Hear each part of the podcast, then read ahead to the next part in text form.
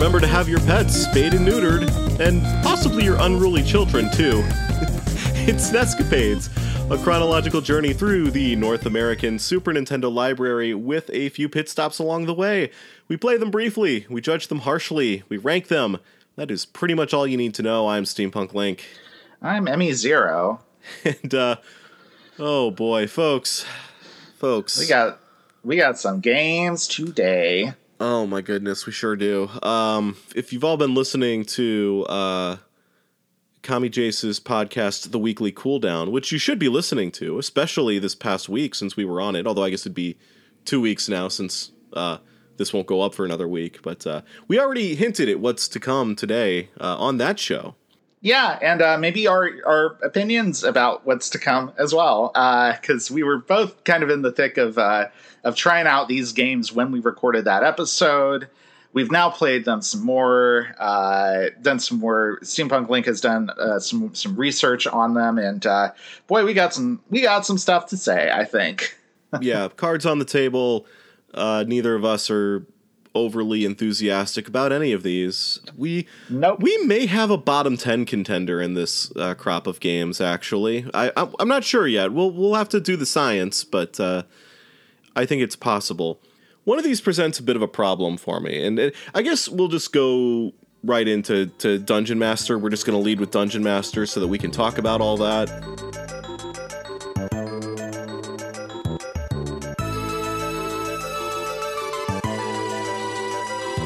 Let's do it. So uh, we are still in uh, June. Uh, that's right, right? Yeah, June? June 1993. Yeah, we are still in June 1993. Uh, our games for today are Dungeon Master, Family Dog, and Kawasaki Caribbean Challenge. Uh, let's get into it with Dungeon Master. Yeah, let's get into it with Dungeon Master. So, right out of the gate, I acknowledge Dungeon Master is a very well regarded game in the world of uh, Western RPGs, first person perspective RPGs, dungeon crawlers, you know, however you want to classify that, or, or, you know, whatever various categories might sort of overlap in that Venn diagram. So, you know, so I, I get that there will probably be somebody listening to this, at least one person listening to this, who will be very, very upset that we didn't like this game. Um, you know, and, and in a way, I get it. You know, you, you've got this thing that is well regarded, with a lot of history behind it that is very important to the medium as a whole. And then along comes some some bozo who, you know, doesn't have the same reverence for that thing, who isn't as interested in this particular genre, who just is to flat out say, I hate this. And that's really frustrating. And I, I get that. I do. I really do. So I hope that by, you know, telling you all the story of the history behind Dungeon Master, we we can come to an understanding that like I, I get that this game has its fans, that it is important for some in, in some ways, but that like I don't like it as a personal preference because I'm not a fan of this genre, and also I don't think this works as a Super Nintendo game. I think that sounds fair. I, my my feelings about it are like uh, about the genre are are definitely a little different than yours, but I still came down off feeling like this this was not a fun experience and not really a thing I would recommend to people. So maybe that tempers it a little bit as well. Also, you know, we like what we like. This is a foundational example of a type of game uh, that's you know is is just is not a thing you you personally have ever been able to get into, and and that I uh, have had some some fun times with this type of game, but not really uh, anything quite as as sort of close to the beginning of the genre as this. So let's go ahead and get into it. Let's talk about where this comes from, what its story is, and then we can talk about uh, the game itself and specifically the Super Nintendo version of it.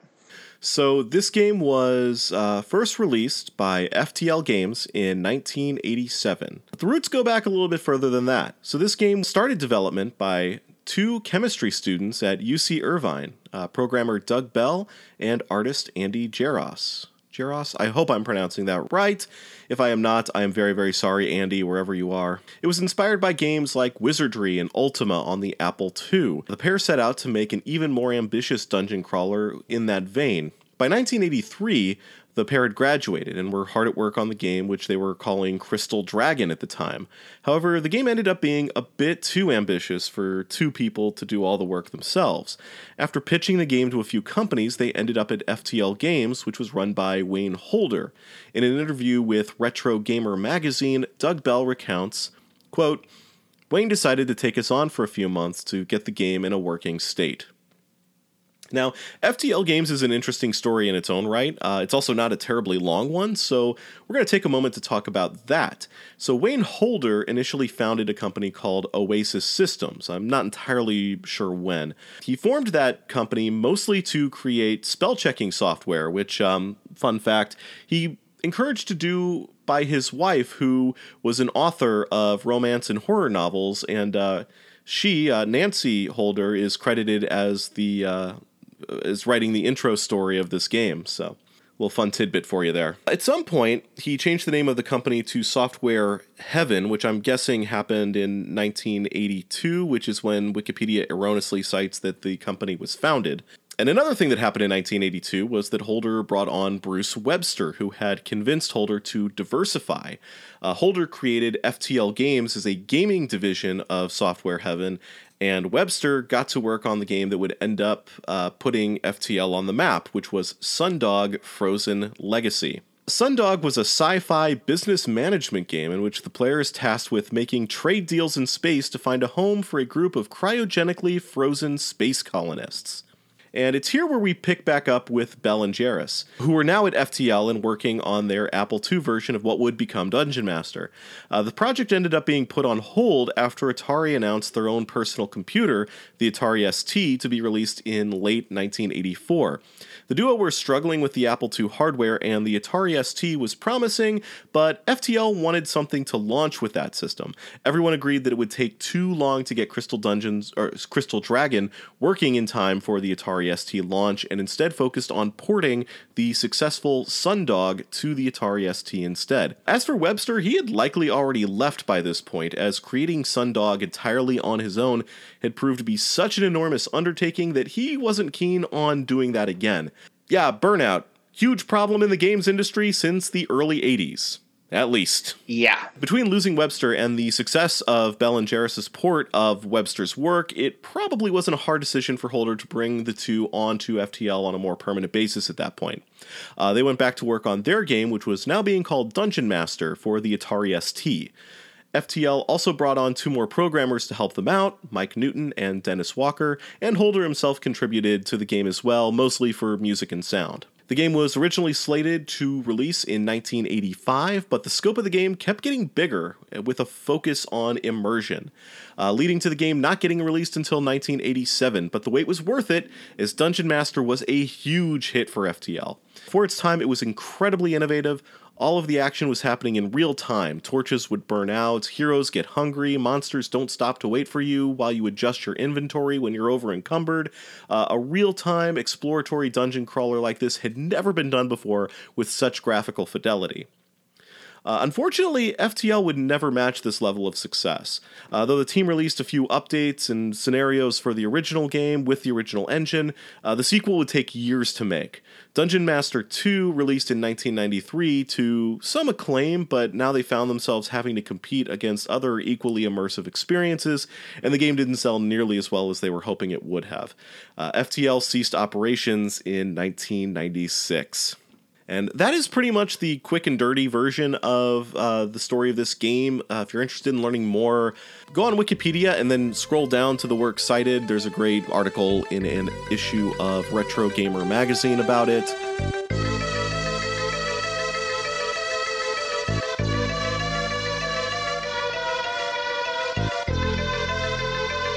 Uh, yeah, no, that is very cool. And um, yeah, the the result we end up with here is, is Dungeon Master, which, as, as you noted, um, you know, very very successful game. So it's not surprising that it ended up getting ported to a bunch of other other platforms.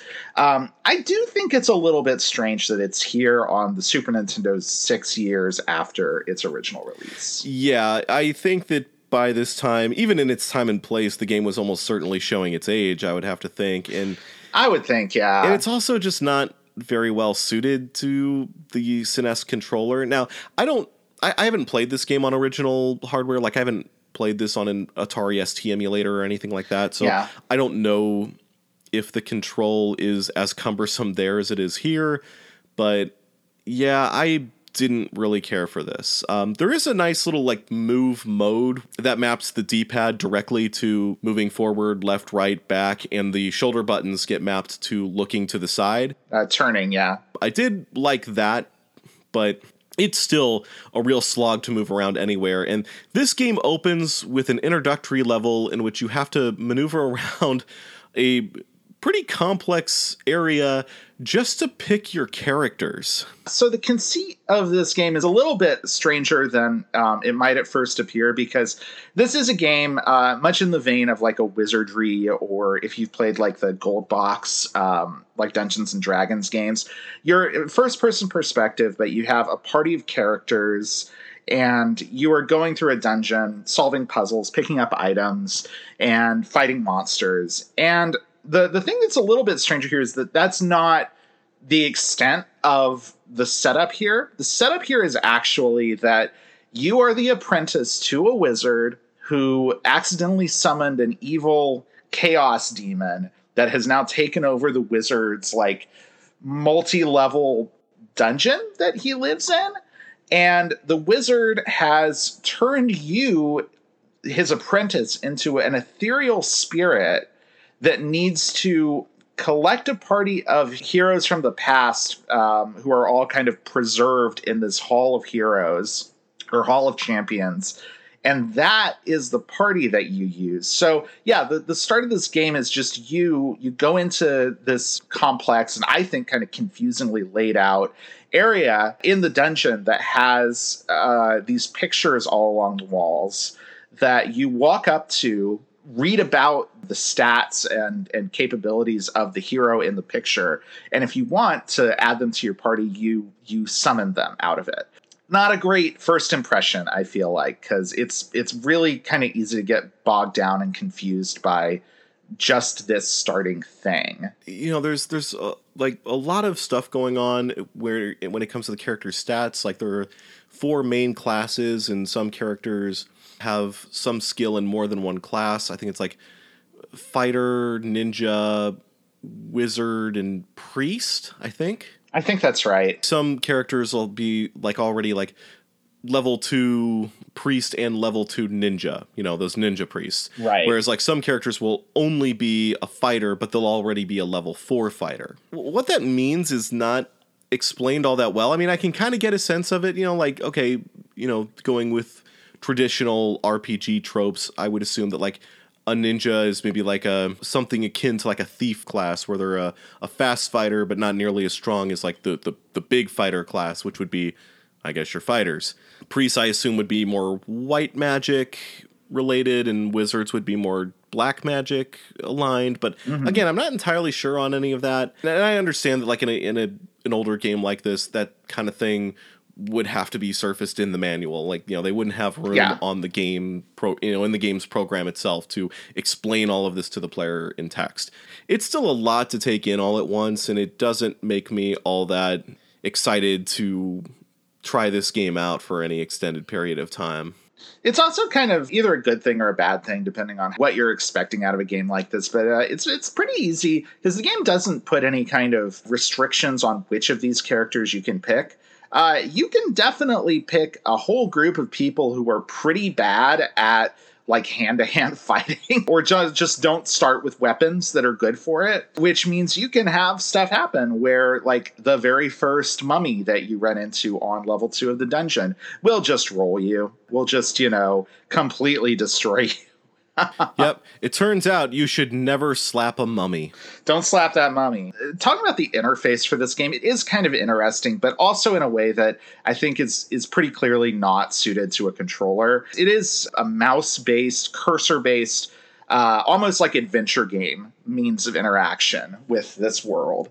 Uh, so you have a floating hand on the screen that you can use to, you know, click on things and pick them up. You can put items into individual characters' inventories or into like their equipment slots, which they have a full kind of like a, what's called like a paper doll equipment system where each individual piece of armor on them can be individually selected and you know changed out for other stuff. And then you also have like you alluded to a movement mode where if you click select it changes to the cursor being um, just kind of stationary and the control pad basically like moves you uh, according to these sort of cardinal directions. This works okay. Um, it just doesn't feel that good on the super nintendo. It probably would have been better for some things in this if there was just like a catch-all action button for things like you know pressing switches or or picking up uh, keys um, there's a lot of like kind of environmental puzzles in this where you need to, you know, like the, the simplest, uh, if you can even really call it a puzzle, is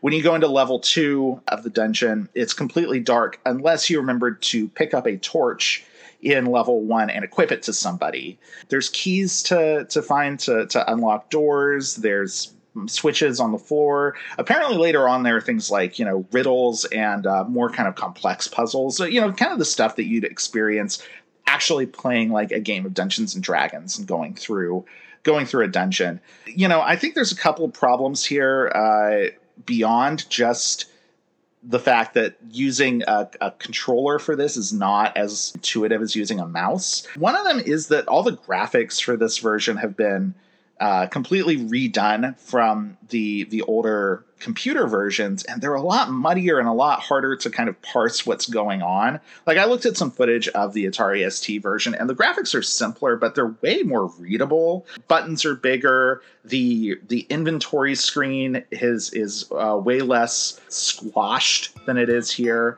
Um, I just think that a lot of the choices they made for this really don't work very well.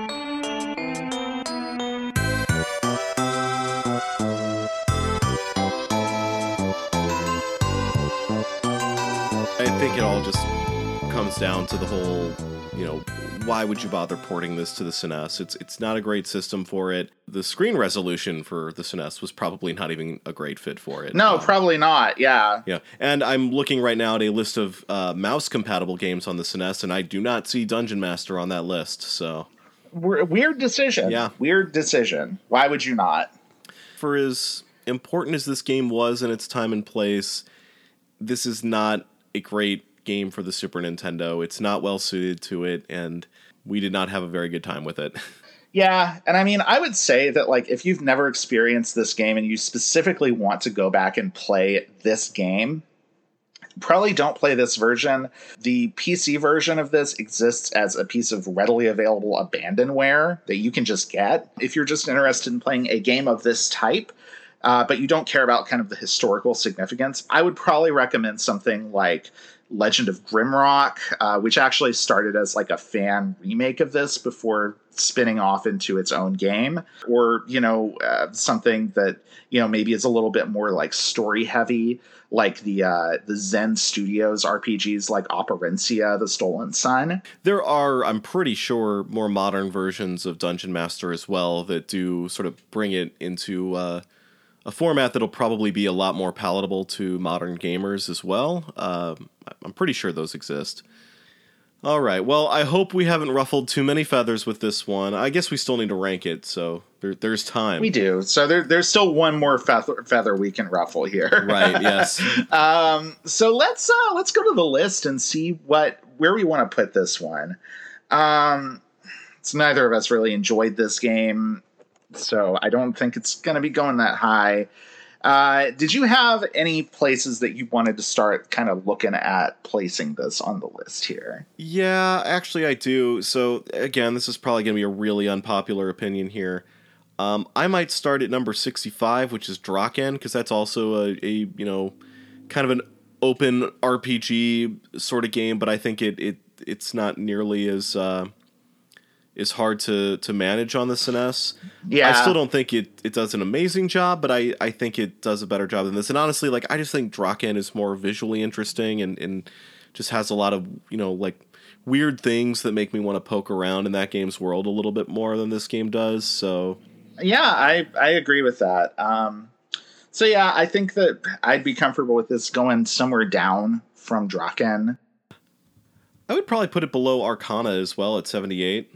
Yes, actually, that is a good point. I think Arcana is, uh, you know, it is a first person dungeon crawler, but I think it has more interesting stuff going on than this. And I think it is considerably better suited to the Super Nintendo than this game is. Yeah.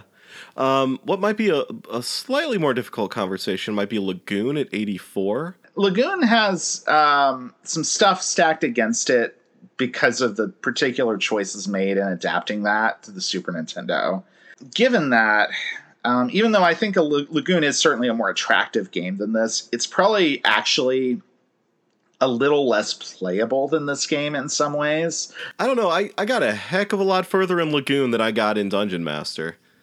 That's true, but I think that if you learned the systems in Dungeon Master, you probably wouldn't have a lot of impediments the same way that like the basic thing they did with changing out Lagoon's like attack system might do. But I mean, you're right though. I mean, Lagoon is is is a game that I certainly personally played considerably more of and enjoyed my time with more than I did with Dungeon Masters. So yeah, I, I would have a hard time putting this above Lagoon because I, I, I mean, for for as much as I do think that that game kind of gets handicapped by some of the decisions that were made, ultimately I think it works better as a SNES game and it's easier to wrap your head around. You know, when you first boot it up. Yes, um, I, I, think that's very true. I think I would go down from there too. Um, I know what. Where do you think might be the floor for this one? Maybe a game we just talked about actually. Um, Battletoads and Battle Maniacs. I can't really respect the choices made in Battletoads and Battle Maniacs all that much. Yeah. This is still probably a more enjoyable game to play than Taz-Mania, but I recognize I had kind of some specific problems with Taz-Mania that may not be universal. Yeah, I, I think I, I respect what Taz-Mania was trying to do. So maybe between Taz-Mania and Battletoads? That sounds pretty good to me. Yeah. And hey, we're one step closer to getting Lethal Weapon out of the top 100. yeah, get out of here, Lethal Weapon. Take a hike, Riggs and Murtaugh. Your badges have been revoked. And congratulations to number 95, Dungeon Master, our new 95 top 100 game. Despite everything we just said, still top 100 game. So, yeah. with it being still in the top half of the games on our list right now, hopefully that means that, you know, people won't think we were too unfair towards this game. I hope not. I think we I think we gave it a, a, very fair appraisal, and we you know we tried to put it in in its time and place. I think it's I think it was fair. But if we want to talk about unfairness, just on like a cosmic level, uh, you want to talk about Family Dog? Yeah, let's talk about Family Dog.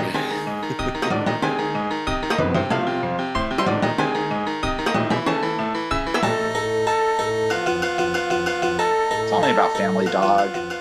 All right, so so Family Dog. Uh, drink every time we say Family Dog. No, don't do that. Um, Please don't. That uh, Family Dog's taken enough from people. Don't don't let it you know kill you too. Yeah. Some execs at CBS uh, lost something for for Family Dog. I'm sure somebody did. Um, uh. Anyway, Family Dog comes to us from developer Absolute Entertainment, the company founded by Garry Kitchen and David Crane, in case you have forgotten, and publisher Malibu Games, a subsidiary of THQ, who I'm pretty sure we talked about when we discussed Desert Strike Return to the Gulf. Yes. Um, but uh, I, I believe they will come up again just in case we didn't do that. So don't worry. Don't worry, everyone. They, they will be talked about if they have not already been talked about. But, uh, but I'm going to talk about Family Dog the show. This was based on an animated sitcom that aired in 1993. It was produced by Steven Spielberg and Tim Burton. Maybe you've heard of those guys. Probably haven't heard of Family Dog, though. If, if you haven't, I wouldn't be surprised. um, so, uh, originally, Family Dog was a series of shorts that aired as part of an anthology show, which was also produced by Spielberg in 1987 called Amazing Stories. Uh, Amazing Stories aired on NBC for two seasons. Family Dog shorts were created by animator Brad Bird, who's uh, pretty well known in the animation. And I know he's directed a couple episodes of The Simpsons. A couple episodes of The Simpsons. Also, uh, director of several Pixar movies. He directed both the Incredibles movies. He directed Ratatouille, and uh, not a Pixar movie, but definitely kind of a favorite of mine, uh, The Iron Giant. Yeah, he's directed a bunch of stuff. A couple of live action things too. He did a Mission Impossible movie. He did that deeply unfortunate Tomorrowland movie that uh, nobody likes to remember from a few years ago. He's a big deal for sure. And yeah, he also was for a long time uh, a major. Uh, he was a big wheel at the Cracker Factory down at The Simpsons for sure. He did not actually have involvement, I believe, with the TV series of Family Dog, which is a thing I'm sure you'll touch on. You know, three big names associated with this franchise. But anyway, the uh, shorts were about your average suburban American family, the Binsfords uh, mostly from the point of view of their bull terrier named Jonah, though the dog is never called by name in the short, nor do I remember the dog ever being called by its name in any of the episodes that I watched for this, uh, for, for researching this, so I don't actually know if, uh, if the dog is ever named in the cartoons themselves. The episode of Amazing Stories featuring Family Dog was very well received, even though Spielberg got a little bit of criticism by some of uh, the folks um, at NBC about his choice to air an animated segment, uh, as animation wasn't really viewed as a thing for adults in the late 80s. But uh, a couple years later, a thing called The Simpsons happened, and uh, that perception changed a little bit. In fact, we went from a time in which people wondered, should there even be animation for adults? Is that even a thing that you would ever air? To, oh, hey, we really need to get some animation for adults so that we can compete with Fox now. um, Flash forward to the early 90s, and every network wants an animated uh, adult sitcom to compete with The Simpsons. CBS decided that Family Dog might be a hit and put in an order for 13 episodes. Uh, Brad Bird, as you mentioned, did not want to have anything to do with this because he didn't think the premise would work as a sitcom. Uh, someone probably should have listened to him. The series had a lot of production issues behind the scenes as well as in, in you know what we all saw. Uh, the series was meant to debut in 1991, but uh, when the producers got the animation back on the 10 episodes that were finished by Wang Film Productions in Taiwan, they were not happy with the animation, and so they uh, turned to Nelvana to try and fix it. Uh, this delayed the airing of the show for two years and apparently nobody had any confidence in the project by this point, as the remaining three episodes were never even animated. Uh, CBS very quickly aired the 10 episodes that they had over the summer of 1993 and then promptly canceled the show. Uh, Family Dog never got released on DVD, though some episodes came out on VHS, and for some reason, the show got a Laserdisc release, and I want to meet the person who owns Family Dog on Laserdisc. I feel like the Laserdisc release of the Family Dog TV show is like some kind of early 90s singularity that would like kill you if you looked directly at it. Honestly, like the only more fitting thing would have been if it was like a, an RCA um, VCD or whatever. Uh, yeah. No, not VCD. Was that what it was called? VCD? Hello, everyone. Future Steampunk Link here to answer past Steampunk Link's question. No, it was not called that. It was called the CED, or capacitance electronic disc. Yeah, yeah, the, the, the, the RCA vinyl video format that, that failed spectacularly. that that would have been fitting.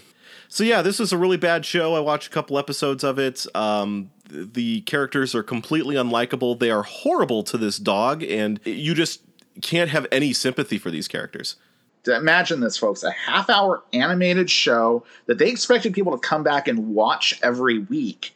Uh, just about this awful family abusing this dog. The first episode is about the dog being really thirsty and trying to get any water to drink. And n- not only will nobody give it water, but they keep drinking water in front of it.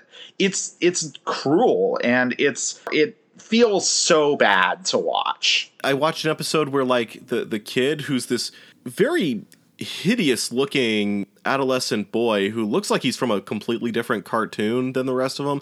he looks somehow like an even uglier animated Beetlejuice in child form. He looks like he's from the like to me at least utterly repulsive French movie uh, The Triplets of Belleville where everybody had teeth like him. Basically, he's awful to look at and he's a little uh, sociopath basically. Yeah, he burns their house down in an episode and then like the episode ends with a little joke where he's playing with matches again. His mom's like, ah ah ah, give me that. And it's like this kid will this kid is going to get you all murdered. Do something about this kid. He's certainly going to kill this dog that he's always picking on. We're, we're heading for a real uh, we need to talk about kevin situation with this kid unfortunately. Yeah so i would say this this show definitely goes near the bottom of our list. No wait what are we doing again? Oh we have a video game to talk about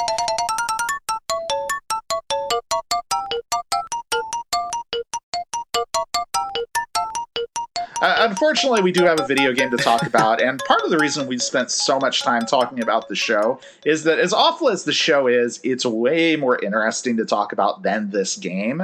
Who thought this game was a good idea? Like, this show was such a disaster, and everybody seems to have known it before it even aired. Like, who even had the time to make this game between the period in which people thought this show was a good idea and this show being just very quickly and quietly crapped out by CBS. Like I, am sure there's no evidence of this, but this absolutely feels like a thing where they just like back when they thought the show was going to be good and a hit, they ordered this game and then nobody thought about it again. And one day, Absolute called them up and was like, "Hey, we got this game for you. It's done." And they were like, "Oh yeah, that's right. We did ask for that."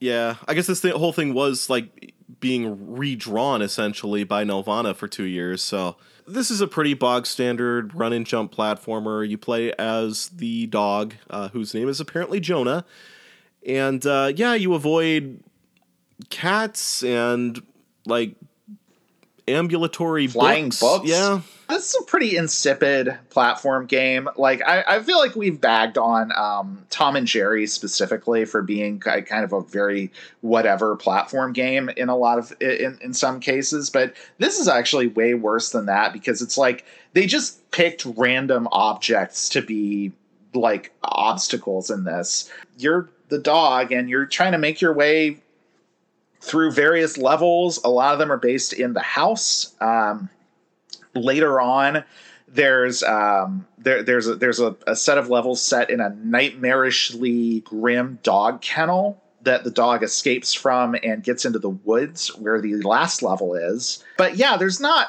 not really a lot of variety here and the dog controls really weirdly. Like do you want to talk about how the dog actually plays in this game? Uh, so I mean obviously, you know, you can move left and right. You have to hold down a button to run. I think it's like the button on the top of the controller which is weird. Yeah, it is. It's weird. Yeah. You run around, you jump around, you pick up power ups. Only one of which actually increases your your life meter. The rest of them just give you points, which is always disappointing in a game like this.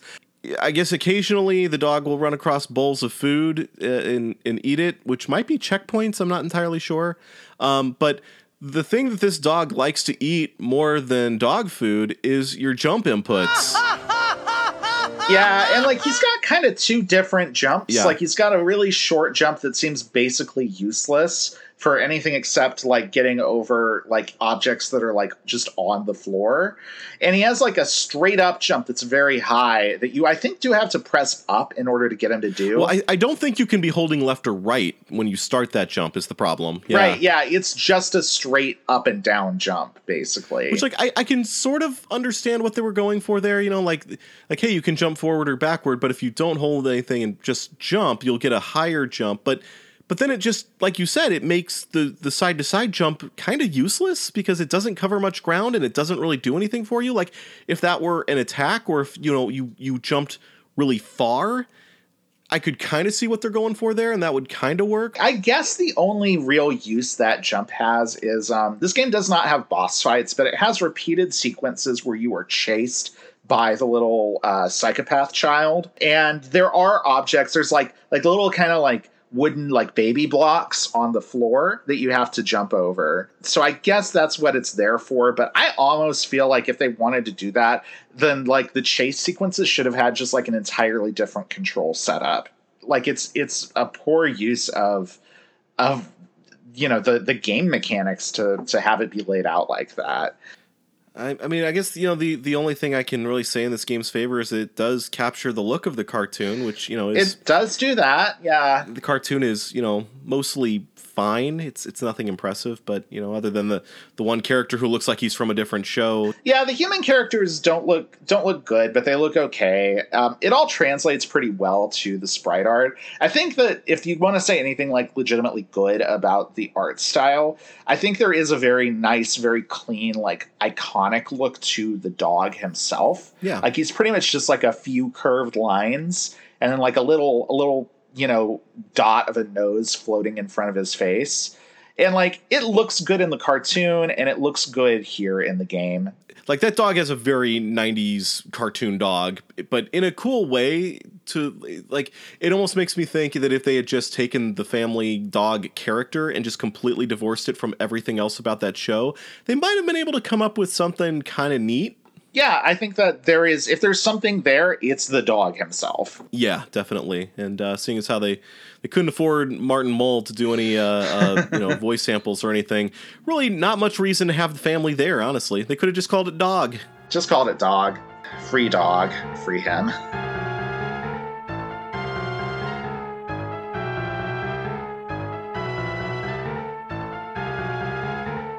There's not much to this game either. I think you said that you watched a long play and it was really short. Yeah, it's like 15 minutes long if you don't die. Um, Yeah. and it, it's probably pretty easy to actually get through a lot of these levels once you know what you're doing. There's just not a ton to this.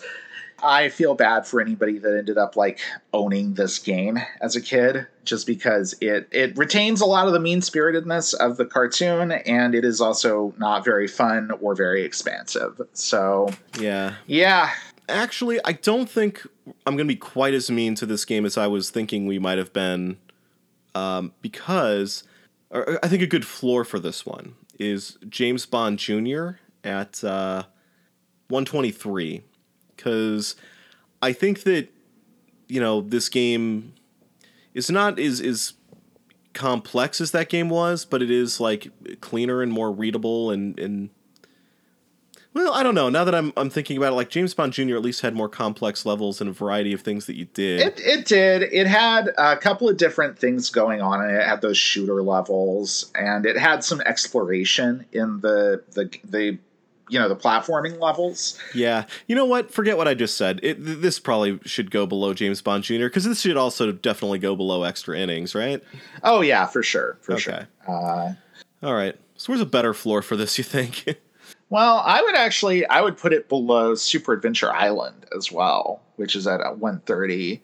they could probably go below Super Ghouls and Ghosts at 143 too. Where is Skuljagger? Um, wow, that's down at 174. Ooh, that's really low. I don't think I want to put this that low. But on the other hand, like it's mm, I don't know, actually, maybe. I mean, it's a better, you know what? This is a better game than Wayne's World. I will say that. yeah. You know what? I think this should go right above Wayne's World. Actually, Yeah, I agree. Uh, I think I think you're right. I think Wayne's World is the first game on here that I would say is definitively worse than Family Dog. so it sounds to me like this is going to be our new number 175. Yep, uh, 175 between Skuljagger and Wayne's World. Just a bad platform game sandwich. Yeah, it's uh, it's not good. It's not good, and it's it's based on a franchise that's not worth your time. So, uh, so yeah, that's that's gonna do it for Family Dog. All right, well, folks, that's that's two down and uh, one to go. So um, I don't I don't think I'm gonna have much to say about this. Do I don't you? think that I don't think there's much to say about this.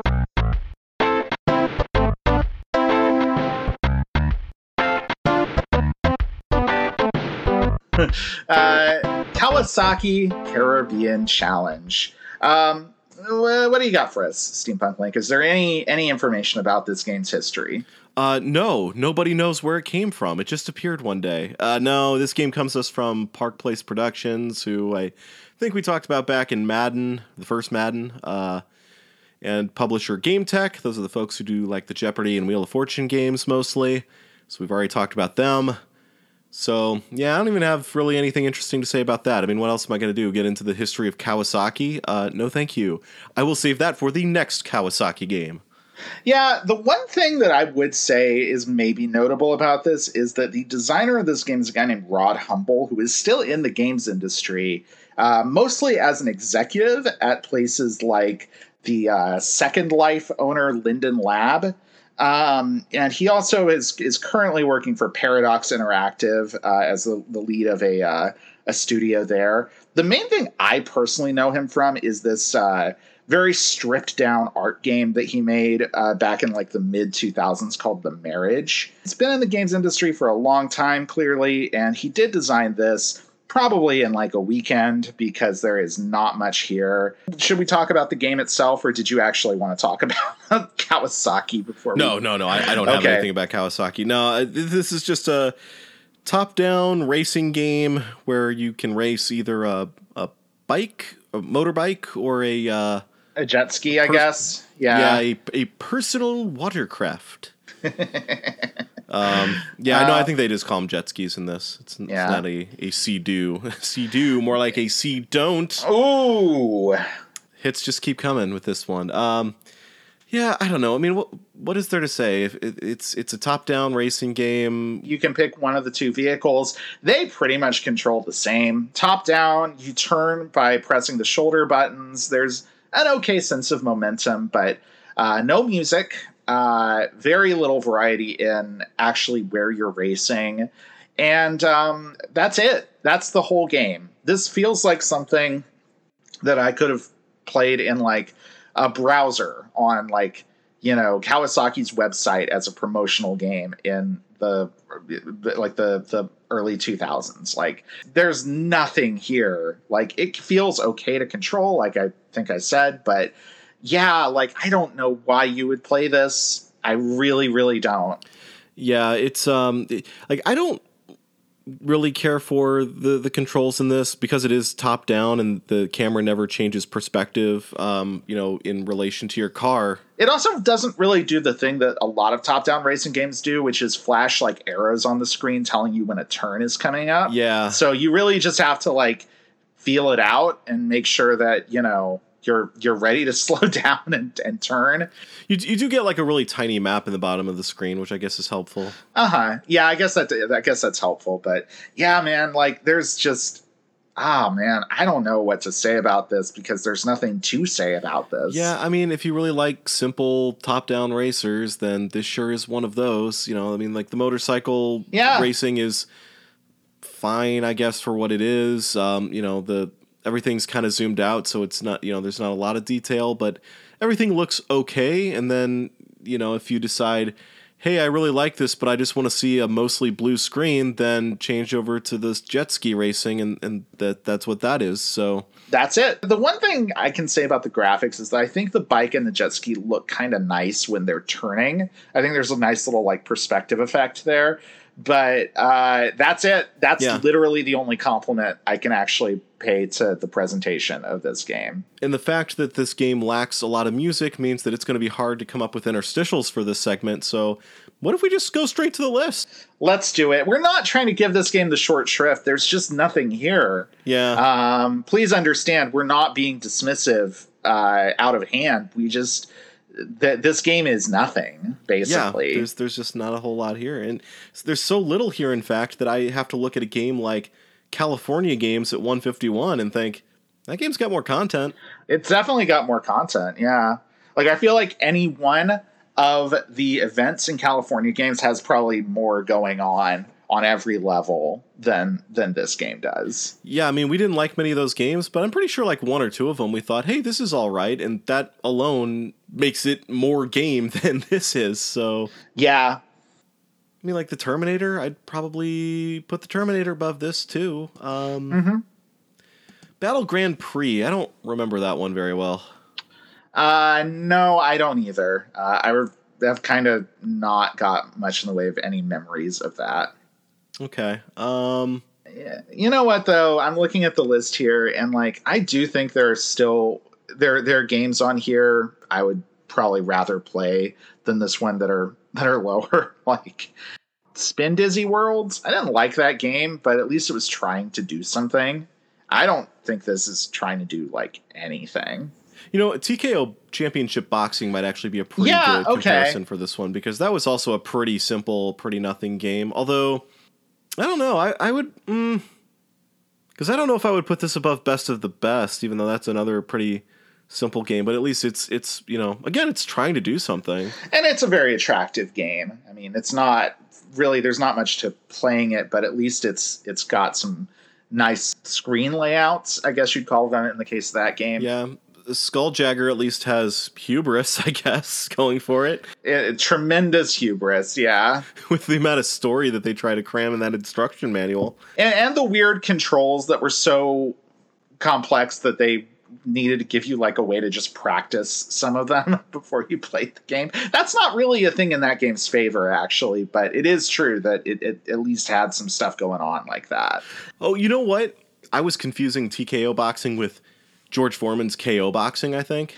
Oh, okay, that does make sense. Yeah, that might be a comfortable uh, comparison point for this. Because yeah, I didn't enjoy that game. There wasn't really much to it. Uh, you know, they were using the George Foreman license about as well as this game is using the Kawasaki license. Yeah, I mean, um, I don't know. Would you say this goes above or below George Foreman? I would probably put this below George Foreman, but maybe just below. Yeah, I mean, space football one on one is a mess, but it's at least an ambitious mess in a way. It's an ambitious mess. It's trying to use the tech of the Super Nintendo to do some some stuff. It's a nightmare to look at, uh, but you know, at, at least you can kind of say like, well, you know, somebody had an idea here. Hmm.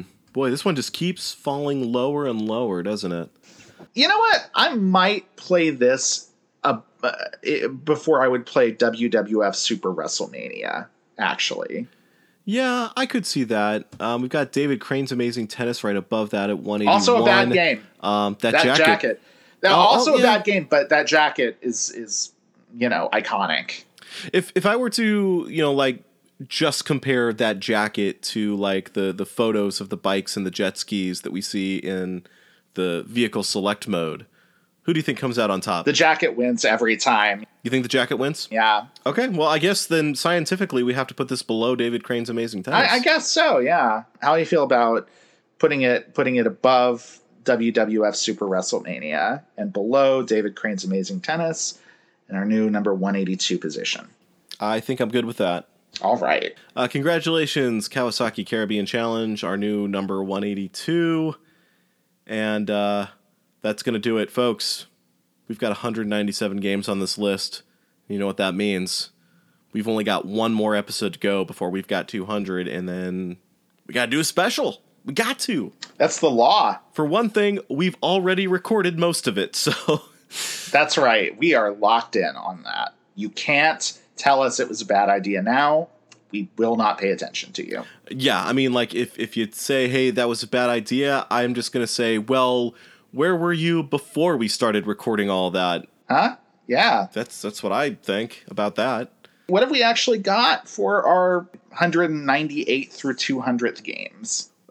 We've got Mario is missing, Pocky and Rocky and Run Saber. I don't really know what Run Saber is. Let's let's say Pocky and Rocky is are going to be our 200th game because it's more deserving of that than the other two, I think. I I think you're probably right. I don't know much about Run Saber either, but I suspect that Pocky and Rocky is is probably the most noteworthy game we're playing next week. Uh, certainly isn't going to be Mario is missing. Yeah, yeah. Luigi's first starring role wasn't great. No, he would only go up from there but you know, hey, it is I guess kind of nice that Mario is is going to be in the mix in some way for our milestone 200 game episode.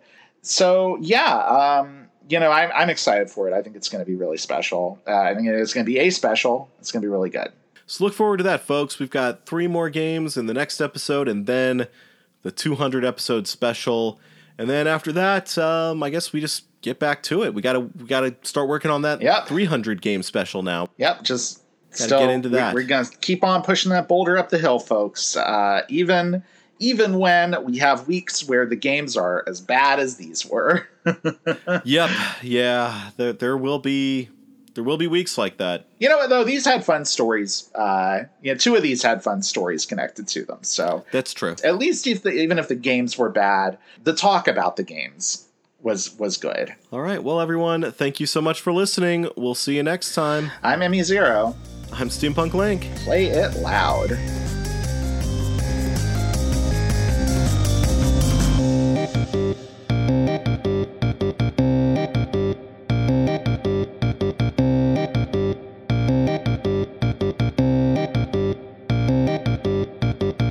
Intro outro song is How Now Brown Cow by TeknoAxe, who very generously offers a ton of great music for free and royalty free at teknoaxe.com. That's T E K N O A X E.com. Um, it's Karasaki. Uh, that's not the word. That's not anything. This Karasaki Kawabian Challenge. Cowabunga. um,